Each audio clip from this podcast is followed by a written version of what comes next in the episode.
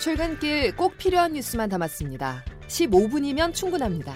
씨비에스 김덕기의 아침 뉴스가 전해드리는 뉴스 쏙쏙.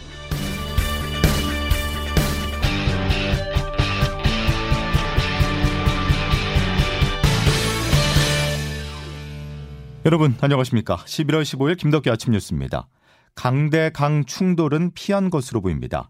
세계에서 가장 영향력이 큰 두 나라, 미국과 중국 정상이 처음으로 마주 앉아 서로의 생각을 주고받았습니다. 세 시간이 넘는 대화에서 전반적으로 분위기는 화기애애했고 다뤄야 할 문제도 다 이야기했는데요. 하지만 회담 이후 각국의 반응은 전혀 달랐습니다. 그 차이점을 전해드리죠. 먼저 미국이 강조하고 나선 북핵 문제입니다. 워싱턴에서 권민철 특파원이 보도합니다. 미중 정상들이 조 바이든 대통령 취임 이후 처음 인도네시아에서 얼굴을 맞댔습니다. 그동안 화상 통화로 대만 통상 문제로 부딪혔지만 어젯밤엔 웃는 얼굴로 악수했습니다. 세 시간 넘게 이어진 회담 이후 바이든 대통령은 십오 분 짧은 기자회견에서 질문 네 개를 받았습니다. 대만 문제와 시진핑 주석에 대한 인상, 우크라이나 전쟁에 이어 북핵 문제, 즉 중국의 북한 통제 능력 여부가 질문됐습니다. 바이든 대통령은 삼 분 동안 답변해서 중국이 북한을 억제할 의무가 있지만 북한을 통제하지 않으려 한다고 불만을 나타냈습니다. 이어 북핵 실험 강행 시 모종의 조치를 취하겠다고 공언했습니다. 북한이 핵실험을 한다면 우리는 더 방어적인 모종의 조치를 취해야 할 것이고 그것은 중국을 향한 것이 아니라고 시 주석에게 말했습니다. 앞서 백악관은 북핵 실험 시 영내 미군 증강 가능성으로 사실상 중국을 압박한 바 있습니다. 따라서 바이든 대통령이 말한 모종의 조치는 동북아 미군 증원으로 일단 읽힙니다. 이 때문인지 중국은 육 페이지짜리 회담 결과 설명 자료에서 북한의 북자도 꺼내지 않았습니다. 따라서 바이든 대통령이 그제 윤석열 대통령과 만남에서 주한미군 증원 문제를 논의했는지도 확인이 필요해 보입니다. 워싱턴에서 씨비에스 뉴스 권민철입니다. 가장 큰 이견을 드러낸 부분 역시 대만이었습니다. 앞서 미중 갈등이 크게 격화된 직접적인 이유가 대만이었었는데요. 시진핑 주석은 양국 관계에서 넘으면 안 되는 첫 번째 레드라인이 대만임을 강조했습니다. 이어서 베이징에서 안성영 특파원입니다. 바이든 정부 출범 이후 이십이 개월 만에 첫 미중 정상회담의 시작은 화기애애했습니다. 바이든 대통령은 대면으로 다시 만나게 돼서 기쁘다고 말했고 시진핑 주석은 이천십칠 년 이후 오 년 만에 첫 만남이라고 화답했습니다. 오늘 우리는 면대면 회담을 실현하게 됐습니다. 하지만 대만 문제에 이르러서는 분위기가 경직됐습니다.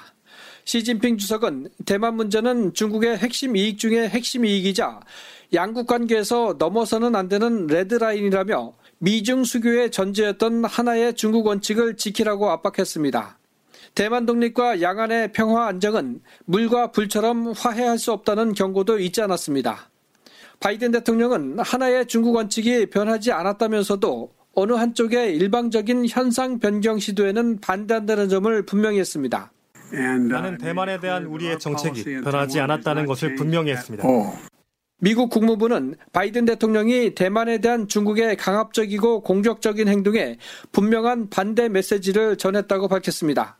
바이든 대통령은 신장과 티베트, 홍콩에서의 인권에 대한 우려도 폭넓게 제기했지만 중국 발표에서 이런 내용은 한 줄도 언급되지 않았습니다. 베이징에서 씨비에스 뉴스 안성료입니다. 경쟁이 충돌로 변하지 않게 대화에 나섰지만 양국은 국익이 걸린 핵심 이슈에서는 들으신 것처럼 첨예한 입장차를 드러냈습니다. 장규석 기자와 조금 더 짚어보겠습니다. 장 기자. 네. 미중 정상의 만남. 글쎄요. 일반적 정상회담과는 분명히 달랐죠. 네. 어제 정상회담에서 가장 눈에 띄었던 건 멀찍이 떨어진 거리였습니다. 보통 정상회담은 정상 대 정상이 서로 이제 통역만 놓고 단독회담을 한 다음에 핵심 정부 당국자들이 정상과 함께 참여하는 이 확대 정상회담으로 진행되는데요. 예. 어제는 그 바이든 대통령과 시진핑 주석의 독대가 생략됐습니다. 친밀감 쌓기 뭐 이런 것 없이 시작부터 딱딱하게 가는 거죠. 예. 확대 정상회담에서도 미중 두 나라의 탁자가 꽃장식을 놓고 한 삼, 사 미터 정도 멀찍이 지금 떨어져 있어서 좀 이례적이었습니다. 보통 양국이 확대 정상회담을 하면 탁자를 서로 맞대고 앉아서 얘기하는데요. 어. 그만큼 지금 중국과 미국의 거리감이 상당하다는 점 확인할 수 있었습니다.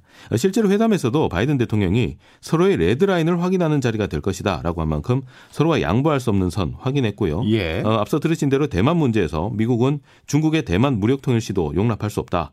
중국은 미국이 하나의 중국 원칙을 깨고 대만을 독립국치고해서는 안 된다. 이렇게 대만 문제를 놓고는 첨예하게 대립하는 모습을 보였습니다. 예. 또 기술 패권을 놓고도 그리고 신장 위구르나 홍콩 등의 인권 탄압 문제도 서로 상반된 입장을 확인했고요. 우리하고 관련이 깊죠. 북한 문제도 미국은 국제사회가 북한이 책임감 있게 행동하도록 관심을 가져야 한다. 아, 그러니까 뭐 대북 제재에 중국도 적극 동참해서 북한에 좀 제동을 걸어라 이렇게 주문을 했고요. 예, 예. 중국은 이 문제에 대해서 단 한 줄도 공식 입장을 내놓지 않아서 서로 합의점이 없었던 걸로 보입니다. 예. 자, 그렇다면 우리 입장에서 우리 입장에서 놓치지 말아야 할 지점이 있다면 뭡니까? 네, 일단 북핵 문제는요. 그 미중이 평행선을 달렸다 하는 점에서 이 북한 도발로 야기된 이 동북아 정세 불안 당장에 좀 풀기가 좀 힘들어 보입니다. 그럼에도 고무적인 부분은 미중 양국이 경쟁은 하되 서로 레드라인을 건드리는 충돌은 피하자, 또 충돌하지 않는 분야는 협력하자 이런 기조를 확인했습니다. 예. 우크라이나 전쟁에서 핵무기 사용은 반대한다는 점 양측이 서로 동의를 했고요. 기후변화, 거시경제 안정성, 국제식량안보 등에서 서로 대화를 지속하자 이렇게 합의를 했습니다. 예. 토니 블링컨 미 국무장관이 후속 조치를 위해서 중국을 방문하기로 한 것도 서로 협조할 건 협조하자 이런 분위기를 뒷받침하고 있는데요. 그 미국과 중국이라는 이 거대 패권의 사이에 놓인 우리나라로서는 조금 숨통이 트이는 계기가 될 수 있지 않을까 하는 점 주목해봐야 될 것 같습니다. 예. 그 미중이 서로 협력하기로 한 분야에서 우리도 좀 협력의 계기를 만들 수 있기 때문인데요. 오늘 그 지 이십 정상회담 마지막 일정에서 윤석열 대통령이 그래서 시진핑 주석과 잠시 좀 대화의 물꼬라도 터서 추후 한중 정상회담의 계기를 만들어낼 수 있을지 이것도 주목해볼 포인트입니다. 예, 여기까지 장규석 기자였습니다. 이번에도 여지없이 또 외교 참사가 발생했습니다. 김건희 여사의 빈곤 포르노 화제 화보 촬영이 논란이 되고 있습니다. 대통령 전용기, 국민 혈세, 국민 기반 외교, 외교 참사는 김정숙 여사의 인도 방문입니다.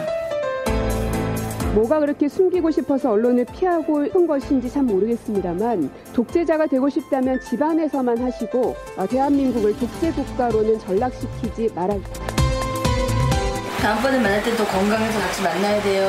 약속. 너무 순수해. 힘을 내야 돼요. 엄마가 계속 울어서 너무 내가 마음이 너무 아팠어. 윤석열 대통령 동남아 순방에 동행 중인 김건희 여사의 행보를 놓고 여야가 설전을 벌였습니다. 김건희 여사는 캄보디아에서 정상 배우자 프로그램에 참여하지 않고 독자적인 일정을 소화했는데요. 이런 모습은 기자의 취재를 제안한 뒤에 대통령실이 나중에 공개해서 논란입니다. 보도에 조태흔 기자입니다. 윤석열 대통령과 함께 순방길에 나선 김건희 여사는 대통령 배우자 공식 일정에 참석하지 않았습니다. 그리고 선택한 건 선천성 심장질환을 앓고 있는 소년의 집을 방문한 것. 김 여사가 이 일정을 소화하면서 소년을 안고 찍은 사진 등이 대통령실을 통해 배포되자 야당을 중심으로 빈곤을 이용한 과도한 홍보라는 지적이 제기됐습니다. 민주당 장경태 의원입니다. 외교행사 개최국의 공식 요청을 거절한 것도 외교적 결례이고 의료 취약계층을 방문해 홍보수단으로 삼은 것은 더욱 실례입니다. 국민의힘은 민주당의 이 같은 비판이 오히려 상대국가 아픈 아이에 대한 외교적 결례와 모욕이라고 맞받아쳤습니다. 또 과거 문재인 대통령의 부인 김정숙 여사의 행보와 비교하며 현재 김 여사의 행보가 더 가치 있다고 평가했습니다. 국민의힘 윤상현 의원입니다. 아이 국위 선양을 위해서 퍼스트 레이디 역할을 하고 계시는데 얼마나 자랑스럽습니까? 또 이번 순방에 엠비씨 기자들의 대통령 전용기 탑승을 거부한 것을 두고도 뜨거웠습니다. 이진복 대통령실 정무수석이 야당 의원들의 질타에 좋게 생각하자고 답했다가 좋게 생각합시다. 네? 정무수석 뭐라고요? 대통령실을 대표해서 오신 수석님께서 지금 협박하십니까? 뭐 합시다? 반말하십니까? 이 수석은 결국 사과했습니다. 해외 순방의 성과에 대한 냉정한 평가보다는 여야 정쟁만 남은 모습입니다. 씨비에스 뉴스 조태임입니다. 백오십 명이 넘는 시민들이 목숨을 잃은 헬로윈 참사. 일선 경찰관과 소방관에 대한 수사가 이어지고 있지만 윗선에 대한 책임 규명은 더딘데요. 이런 가운데 이상민 행정안전부 장관이 자신의 폼나게 사표 발언 때문에 다시 한번 야당 의원들의 질타를 받았습니다. 이 장관은 사과하면서도 사퇴는 거부했는데요. 그리고 정운천 국민의힘 의원이 이 장관을 감싸며 여야 공방에 기름을 부었습니다. 확실하게 해고 책임지고 나오면 네. 저같이 이렇게 국회의원도 안 되지 않습니까? 네네. 그렇게 꼭 좀 하십시오. 네, 잘 알겠습니다. 우리 국민 백오십팔 명이 목숨을 잃은 참사입니다. 입신양명의 기회입니까? 어떻게 그런 말을 주고받을 수가 있습니까? 정운천 의원은 이명박 정부 광우병 사태 당시 농림수산식품부 장관을 지냈었습니다.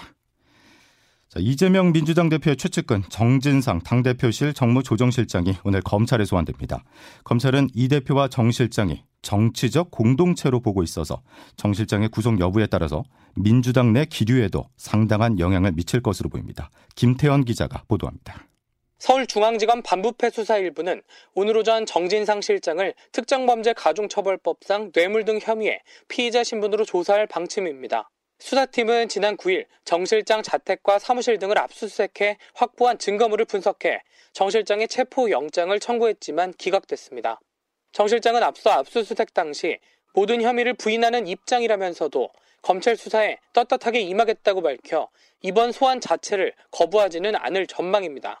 검찰은 정 실장이 성남시 정책비서관과 경기도 정책실장을 지내는 동안 대장동과 위례신도시 개발 업자들로부터 각종 청탁 명목으로 금품을 받았다고 의심하고 있습니다. 또 화천대유 대주주인 김만배 씨의 천화동인 지분 일부인 약 사백이십팔억 원 상당을 공동 소유했다는 의혹도 있습니다. 정 실장에 대해 소환 요구를 하기 전 체포영장까지 청구했던 검찰은 이번 조사 뒤 곧바로 정 실장을 상대로 구속영장을 청구할 전망입니다.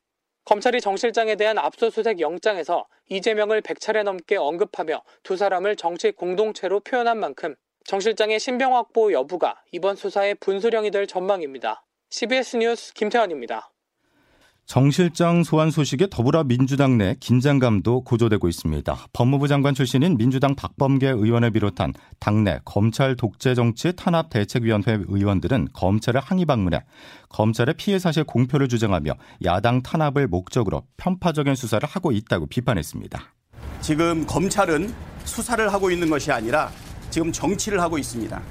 검찰이 살아있는 권력의 입맛을 맞추고 있습니다.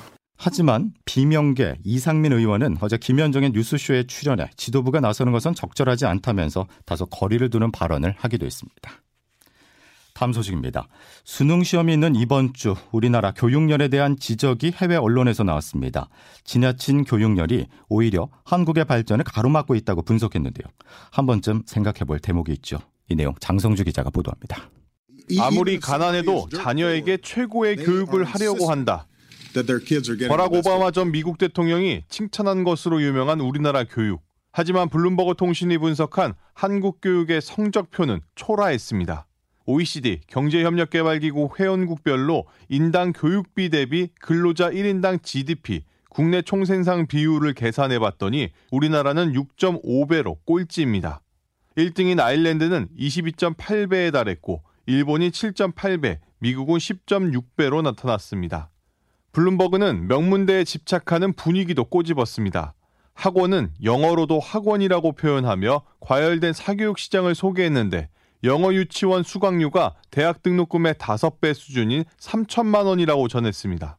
대학 입시로 인한 스트레스는 십 대가 극단적 선택을 하는 주요 원인이 됐고 성인층의 인지능력 저하, 막혀버린 계층이동, 사교육 부담으로 인한 출산율 저하까지 블룸버그는 우리나라의 성장을 이끈 교육열이 부메랑으로 바뀌었다고 지적했습니다. 씨비에스 뉴스 장성주입니다. 교육부는 이천이십삼 학년도 수능 문제지와 답안지를 전국 팔십사 개 시험지구에 배부를 시작했습니다. 문제지와 답안지를 실은 운송 차량은 경찰의 경호 아래 각 시험지구까지 이동했습니다. 시험지구에 옮겨진 문제지와 답안지는 내일까지 별도의 보관 장소에 보관되고 수능 당일인 모레 아침에 각 시험장으로 다시 옮겨지게 됩니다. 김덕기 아침 뉴스 함께하고 계십니다. 이제 기상청 연결하겠습니다. 김수진 기상 리포터. 네, 기상청입니다. 예, 출근길 찬바람이 부는데 몇 도까지 떨어져 있습니까?